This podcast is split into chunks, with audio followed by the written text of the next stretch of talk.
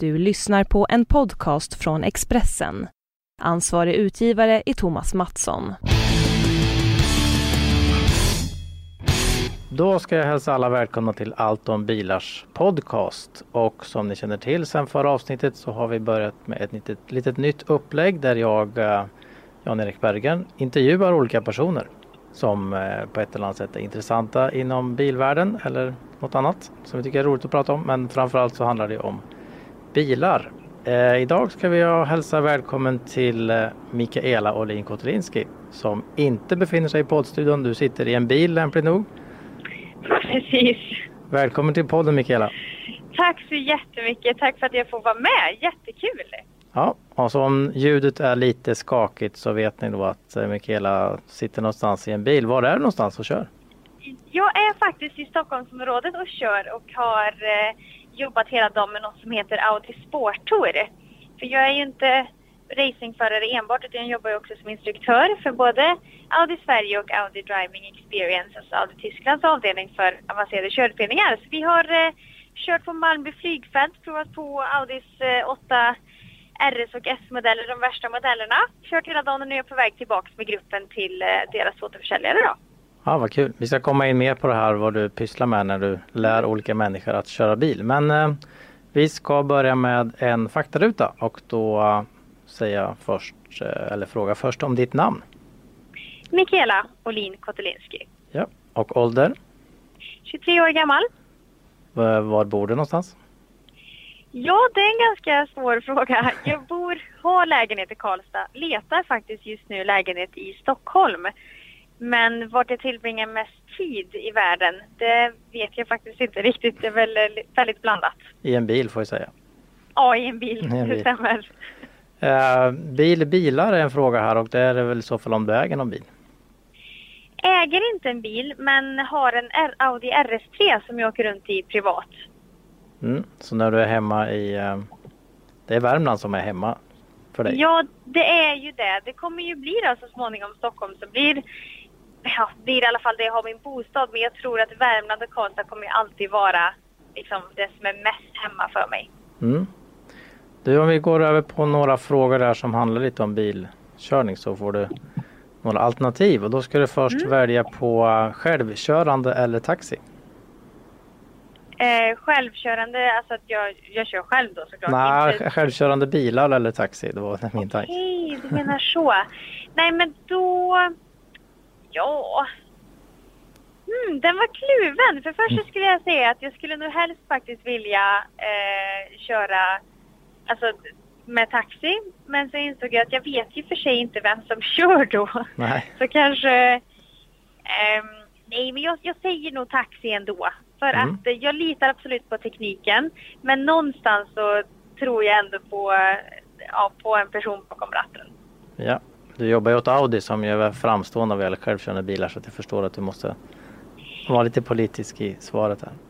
nej, men det här är det. Jag tror att, alltså, att det fungerar ju. Jag har ju åkt med själv och jag vet att det funkar. Men någonstans så är jag väldigt åkrädd som person generellt sett. Mm. Och då tror jag, det beror på hur lång sträcka det skulle vara. Är det en kortare sträcka, inga problem. Men är det en ganska lång sträcka så säger jag nog taxi. Okej. Eh, Så kommer nästa fråga då. Backkamera eller backspegel? Hmm. Backkamera. Backkamera, du gillar det. Ja. Eh, Automat eller manuell? Det beror på om du menar manuell som i paddlar. Då väljer jag det. Annars Mm. väljer jag... Det är väl kanske mer automat va? Okej, Ja. då tar vi mer automat.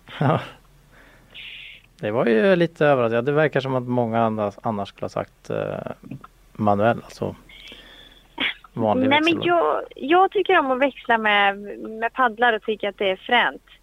Eh, hårlåda är inte riktigt min grej. Sekventiell låda tycker jag också är superhäftigt.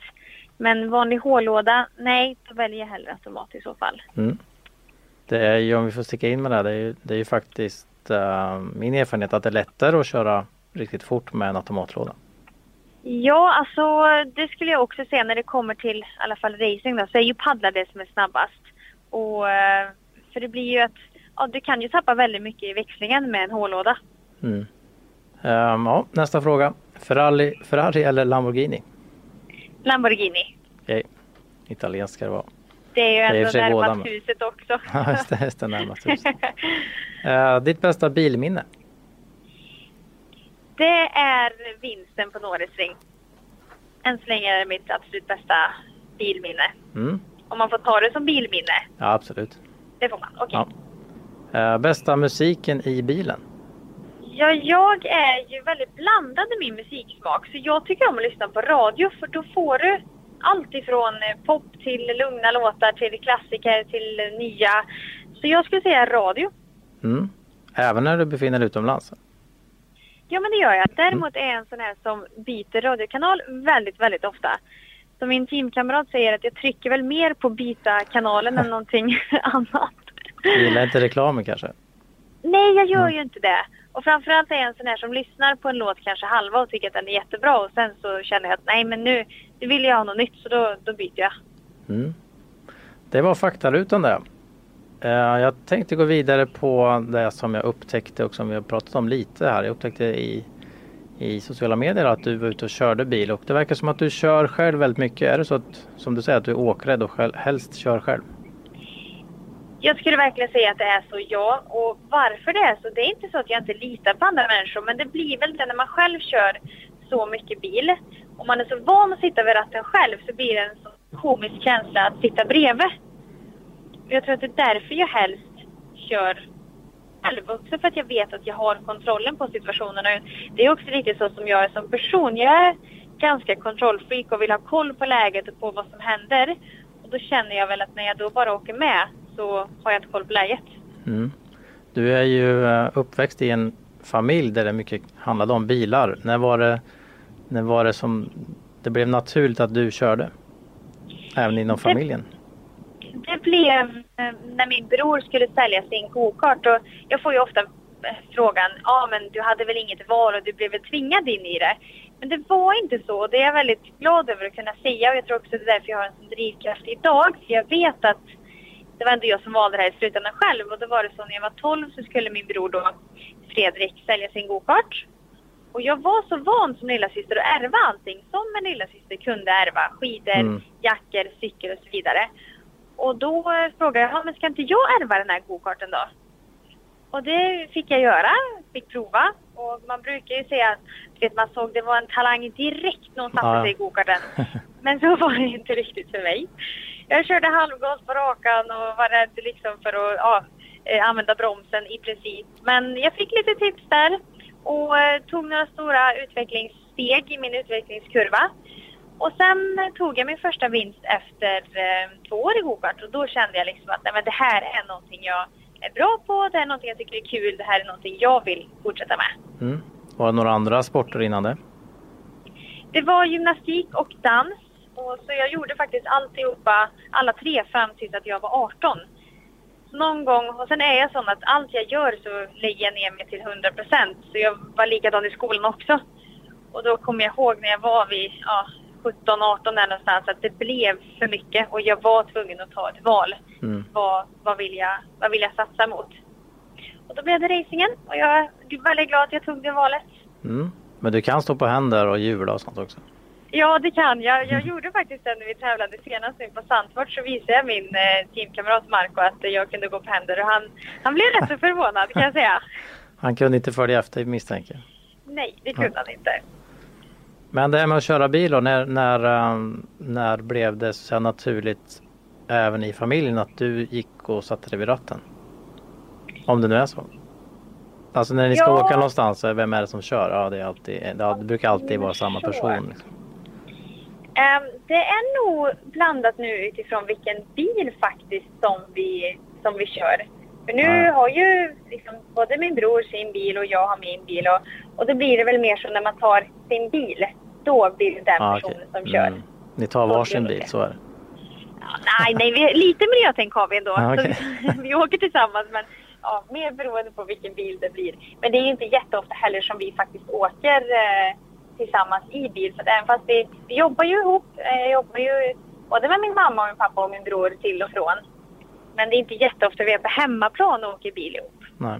Ja, sen, och nu är det ingen gymnastik eller dans utan nu är det mer som som hobby? Liksom? Ja, det som är att jag, jag, jag skulle jättegärna vilja gå på danskurser och fortfarande hålla på med gymnastik. Men det är ju så att racingen tar ju upp 100% av mitt liv och 100% av mitt fokus går också till racingen. Och då, då, finns det liksom inte tid för sådana saker. Och jag tänker att den här månaden kommer jag vara hemma totalt sett mindre än en vecka. Vilket gör att det går inte att gå på en danskurs varje onsdag. Det finns liksom inte möjlighet till det. Nej. En vanlig sån racehelg, är det liksom från onsdag till måndag eller ännu längre? Ja, jag skulle säga vanlig racehelg blir ju att man reser ner antingen onsdagen eller på torsdagen.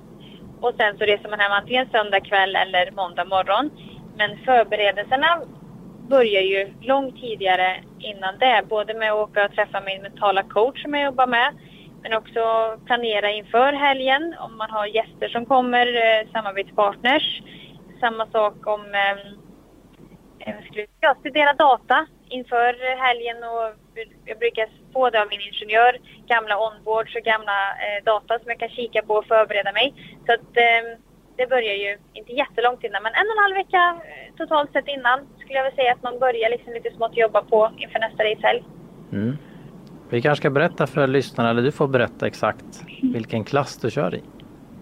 Jag kör en serie som heter ADAC GT Masters och det är en GT3-klass som går mestadels i Tyskland. Eh, fem stycken racinghelger i Tyskland, en i Österrike, en i Holland. Och det är inte en eh, klass där det är samma bilmärke, inte en enhetsgrupp, utan det är blandat allt ifrån då en Audi R8 LMS som jag tävlar i, till eh, Porsche, till Lamborghini, det är Ferrari, det är BMW, det är Mercedes. Så det är en, ja, blandade märken och vi är 32 stycken bilar som kör jag skulle faktiskt säga just nu i år om man tittar på både förarna och bilarna som är i den här serien så är det en av världens, kanske till och med världens tuffaste GT3-serie år 2016. Så det är stenhårt eh, konkurrens. Men det som är mest intressant är att man inte kör själv. Utan nu har jag kommit tillbaka lite till det här då teamtänket som jag hade om man tänker tillbaka på gymnastiken som jag höll på med förut. Så nu tävlar jag med en kille som heter Marco Bonanomi som är fabriksförare hos Audi Sport. Och då åker det till så att man, man delar helt enkelt på racet. Så efter eh, 25-30 minuter så gör man ett snabbt förarbyte. Man har 65 sekunder på sig från att man passerar första vita linjen till att man ska passera den andra vita linjen när man åker ut. Så det blir väl ungefär 30 sekunder du har på dig att göra förarbytet. Mm. Jag har ju kört eh, långlopp med Felix. Jag brukar skryta med att vi kom tvåa men alla förstår ju då vem det var som bromsade teamet så att säga. Men eh, vi, hade vi hade problem med förarbytet. Hur, hur har det gått med det? Har ni fått till bytena? Jo men det har vi verkligen fått till. det mesta vi har tappat, för det är väldigt svårt att få exakt 65 och är du under 65 sekunder då får du en drive-through så det är någonting du verkligen inte vill utsätta dig för. Men det vi har tappat som minst var sju tiondelar vilket var riktigt bra. Ja. Det vi tappat som mest skulle jag tro är kanske tre sekunder. Och det är ändå godkänt skulle jag säga. Du har ju vandrat upp genom klasserna och nu kör du ju en riktigt häftig bil och snabb bil. Och vad, vad, är, vad skulle du helst vilja köra? DTM är eh, mitt mål. Mm. Och eh, min plan är väl att köra två år till i den här serien och förbättra mig och ännu bättre resultat och utvecklas ännu mer. Och sen så hoppas jag kunna få en chans att få visa mig och köra ett DTM-test och få visa Audi då som såklart är min dröm att få köra för dem. Att man är värdig en plats. Mm. Du får knuffa, knuffa ut Mattias Ekström då som vi börjar bli för gammal för där eller? Nej, det vet jag väl inte. men, nej, men det vore väldigt, det, det, är liksom mitt mål att köra DTM och det som man kan tillägga med DTM som är ganska intressant är att det är en av få eh, motorsportsklasser eh, som du inte kan köpa en, en, plats i. I många andra klasser, så till, till och med Formel 1, så har du tillräckligt mycket pengar så kan du köpa dig en plats. Medan DTM så är det ju tre väldigt starka fabrikörer där de enbart söker duktiga förare och det går inte att ja, betala sig till en plats helt enkelt. Nej. Nej, det är intressant. Det har jag inte tänkt på faktiskt, men så är det väl. Att, man, ja. att de kommer in från andra håll. Precis. Mm. Du, eh, förutom det här jobbet då som, som du beskriver det också heltidsjobb eller i alla fall stor del av eh, säsongen så är du ju också eh, då förarinstruktör eller lärare lär olika människor att köra bil. Precis. Eh, och det har du vad jag förstått jobbat med i många år. Det har jag nog gjort i fem, sex år. Men sen är det ju så att min morfar var ju med och startade upp Audi Driving Experience. Och min pappa jobbar där fortfarande, har gjort det sedan ja, 30 år tillbaka. Mamma driver ju det här Driving Event Producers där vi har förmånen att åka runt och vara instruktörer under Audi Sporttour-stoppen. Så att jag har ju fått lära mig av dem väldigt mycket. Jag har ju varit med när jag var redan nio år gammal ute på isen och fick se dem lära ut. Och sen så gick jag i nästan ett och ett halvt år som assistent bredvid instruktörerna för att ja, lära mig själv. Och hur pratar de med kunderna? Hur når man olika personer på bästa sätt? För att det är ju det som är, det är inte... Man kan säga att ja, du ska lära folk att köra bättre bil men det är ändå, ja, vad ska man säga, det är individer du ska lära att köra bättre bil. Så varje person ska ju lyftas ifrån sin startpunkt. Så det blir ju ny lärningsmoment varje gång egentligen. Och hur skiljer det mellan hur många personer ni har varje gång, varje tillfälle? Det är väldigt blandat. Ibland har vi upp till 100 personer per dag faktiskt. Oj. Men under de här, idag till exempel, då har vi haft totalt sett 32 personer. Och det Mm. brukar vara på en Audi Driving Experience-kurs brukar vi ha eh, omkring eh, 20 personer, 20 deltagare per dag. Mm. Är det blandat eh, internationella kunder eller främst från Sverige? När det kommer till um, Audi Sport Tour och Driving Experience här hemma i Sverige, då är det bara svenskar. Vi brukar ha någon dansk grupp som är uppe och kör, men annars är det generellt sett bara svenskar. Men när det är för Audi Driving Experience, då är det ju verkligen hela världen. Mm. Jag gjorde ju till exempel en, ja, där vi skulle visa upp nya R8 och folk skulle få provköra den. Så det var i Barcelona i tre veckor och fick verkligen folk ifrån hela världen. Och det var väldigt häftigt att träffa personer från så många olika länder. Mm. Ja, att jag frågar beror på att jag tänkte också ställa frågan hur, hur är vi svenskar på att köra bil? Väldigt bra generellt sett. Det ska jag verkligen ge cred till alla svenskar. Det är, visar ofta stor respekt, lyssnar på vad man säger. Och ehm, jag vet inte om det har för att vi har vårt eh, vinterklimat som gör att vi är vana på att köra på halkigare underlag och liksom kanske har bättre car control än vad generellt sett många andra länder har. Mm. Men du måste ju ändå ha ganska många historier när det kommer kaxiga unga killar eller kaxiga medelålders män och tror att de kan köra bil och sen visar sig att det kan de inte alls. Ja, jo men det har jag faktiskt. Jag har allt ifrån det till, eh, till kineser som sa att de inte vågade att bromsa. Och, ja, det var väldigt många så intressanta, intressanta saker som har hänt. Och folk brukar fråga mig, men gud har du jobbat i 25 år i det här yrket eller? För att man har så mycket historia. Men, men det blir ju så, det händer ju, ja, man träffar ju på väldigt mycket folk under alla dessa kurser som jag har. Och eh, då ser man allt ifrån högt till lågt och höger och vänster. Mm. Vad, om, om, vi, om vi ska titta på de olika momenten, då, vad, är vi, vad är vi sämst på? Ja, det som faktiskt man är sämst på, vilket är egentligen skrämmande, det är eh, bromsundanmanöver och att kunna göra en riktigt, en riktig full panikbroms. De flesta är rädda för att sparka till så hårt på bromsen som det krävs att man ska göra. Är inte bara rädda för att, eh, ja, för att bromsa men framförallt för att förstöra sin bil för de tror att de ska förstöra, förstöra sin bil. Och det gör de ju inte. Absolut inte. Det är snarare så att de förstör den om de krockar in i någonting för att de inte gör en ordentlig broms. Mm. Ja, där har det ju hänt en hel del, alltså nya panikbromsassistenter är ju väldigt bra på nya bilar. Ja, det är de absolut och jag menar de kan läsa av men i slutändan så är det ändå så att det är vi som har ögonen, det är vi som sitter bakom ratten. Mm. Och kan vi göra en riktig panikbroms, vi har rätt teknik, vi vet vad vi ska göra, så kommer vi alltid göra det bättre än systemen och i många fall så räddar det liv. Mm. Det jag menar också var att man, man måste så aktivera Ja, du menar så, så Om ja. man, om, man, om man bromsar för försiktigt så får man ju inte igång alla system i bilen. Man måste Nej. verkligen stampa till ordentligt för att den ska fungera som tänkt. Ja, det är lite, jag brukar säga att man ska jämföra det som en boxare. De eh, skapar ju utrymme och sen slår de till på bromsen. Eller inte bromsen, ja, sitt mål. Och det är samma sak här. Man ska lyfta upp foten, sparka till på bromsen, aktivera den här bromsassistanten som då direkt bygger upp maximalt bromstryck. Och det är inte så många som vet om det. Men sen är det så, det är väldigt kul att se på våra kurser. Det tar kanske tre, fyra bromsningar. Men sen när man väl har fått in det, då sitter det där i bakhuvudet. Så det här är ju någonting som egentligen alla skulle behöva göra. Inte bara när man tar körkort utan ja, årligen skulle jag nästan säga. Mm. Men jag fick göra det för några år sedan i en, i en Mercedes var det och då fick man verkligen se hur stor skillnad det är.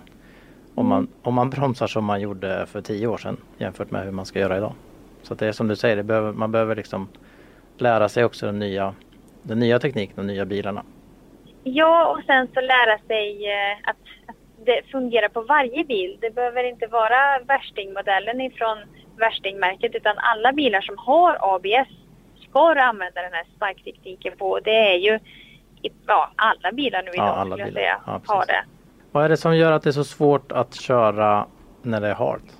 Jag tror att det är eh, först och främst ovana. Man blir också rädd och man blir eh, då också stel.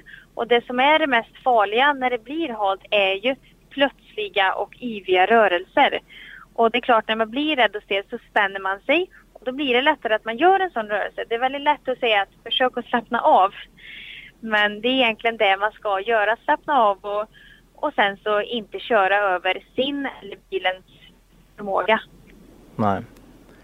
Eh, jag måste ändå ta upp den här händelsen som, vi, vi som, som hände i, i vintras här när jag träffade dig på is när du lärde massa tjej, ja. tjejer att köra bil. Då var det ju en, eh, en eh, Formel 1-förare där, din tidigare pojkvän. Och jag ska ja. inte orda något om det mer än den som vill veta kan läsa en artikel på vår hemsida om, hur, om det. Men han var ju väldigt ivrig då, Max Verstappen får vi säga att han heter. Ehm, och det visade sig att han var ju inte så där väldigt snabb direkt att köra på is. Och då blir man lite förvånad. Liksom.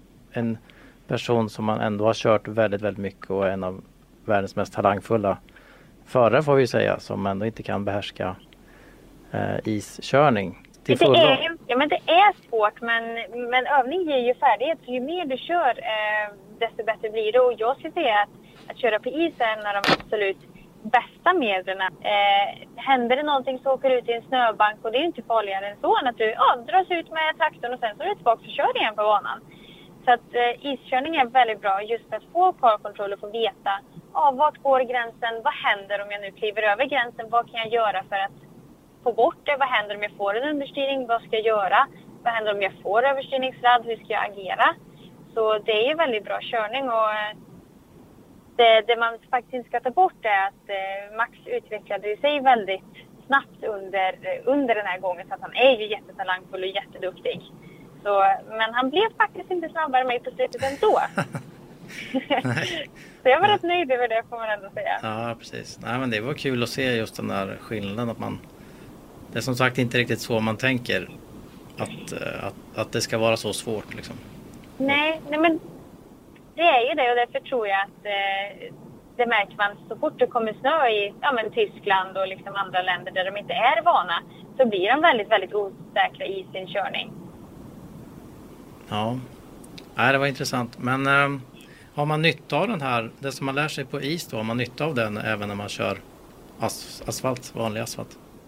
Ja, till hundra procent. För det som är att när man kör där bilen och man eh, lär sig att styra emot, man lär sig känna när börjar bilen släppa, när börjar jag få understyrning, när går det fort in i svängen. Alla de här reaktionerna som då sen gör, de sitter ju kvar i ryggraden.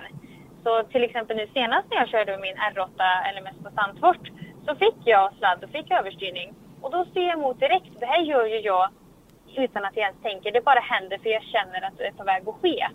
Och det är det som är så bra på isen då, att du har all möjlighet att träna de här sakerna utan att någonting farligt händer. Och du har dessutom mer tid på dig för att allting som händer på is händer mycket långsammare. Sladden kommer långsammare, du har mer tid att förbereda dig på.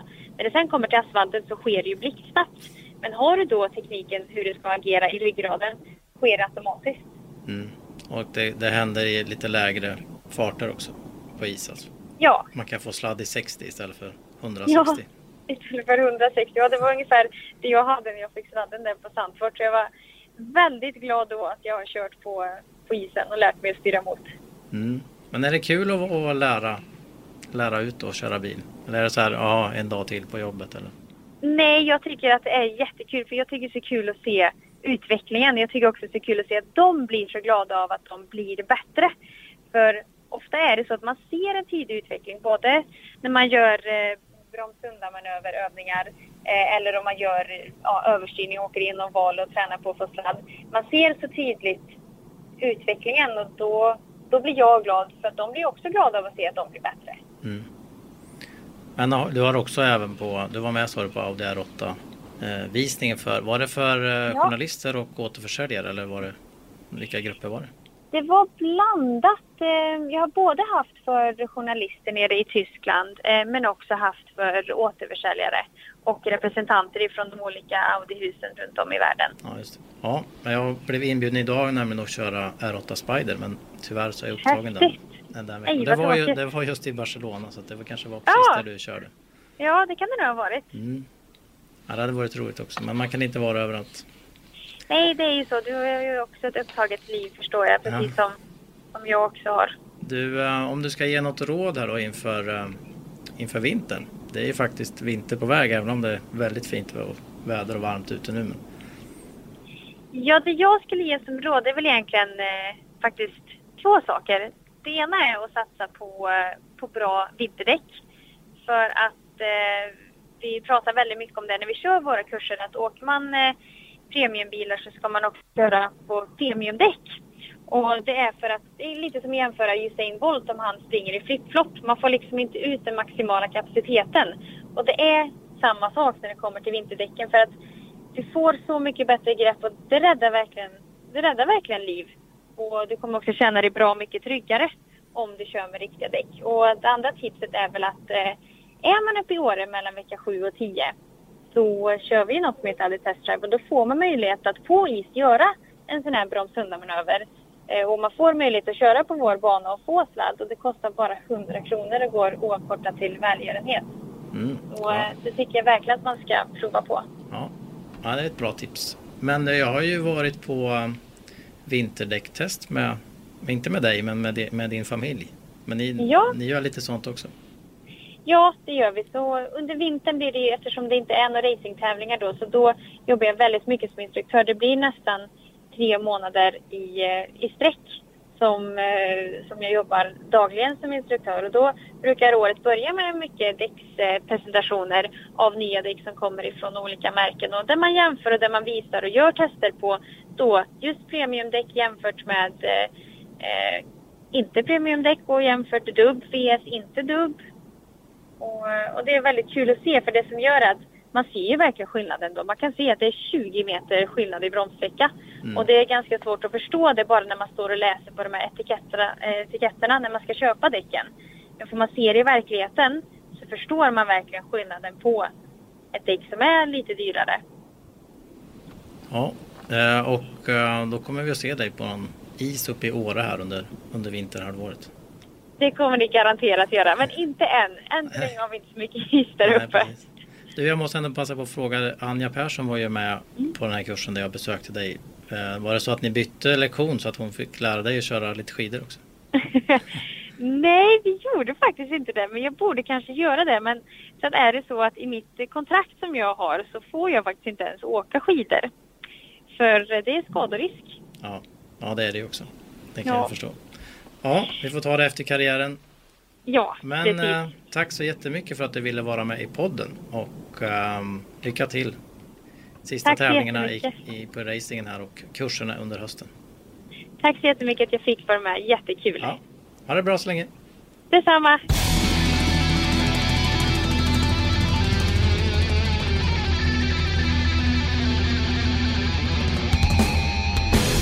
Du har lyssnat på en podcast från Expressen. Ansvarig utgivare är Thomas Mattsson. Poddtips från Podplay. I podden Något Kaiko garanterar östgötarna Brutti och jag, Davva, dig en stor dos skratt. Där följer jag pladask för köttätandet igen. Man är lite som en jävla vampyr. Man har fått lite blodsmak och då måste man ha mer. Udda spaningar, fängslande anekdoter och en och annan arg rant. Jag måste ha mitt kaffe på morgonen för annars är jag ingen trevlig människa. Då är du ingen trevlig människa, punkt. Något kajko, hör du på podplay. Därför är gardinerna.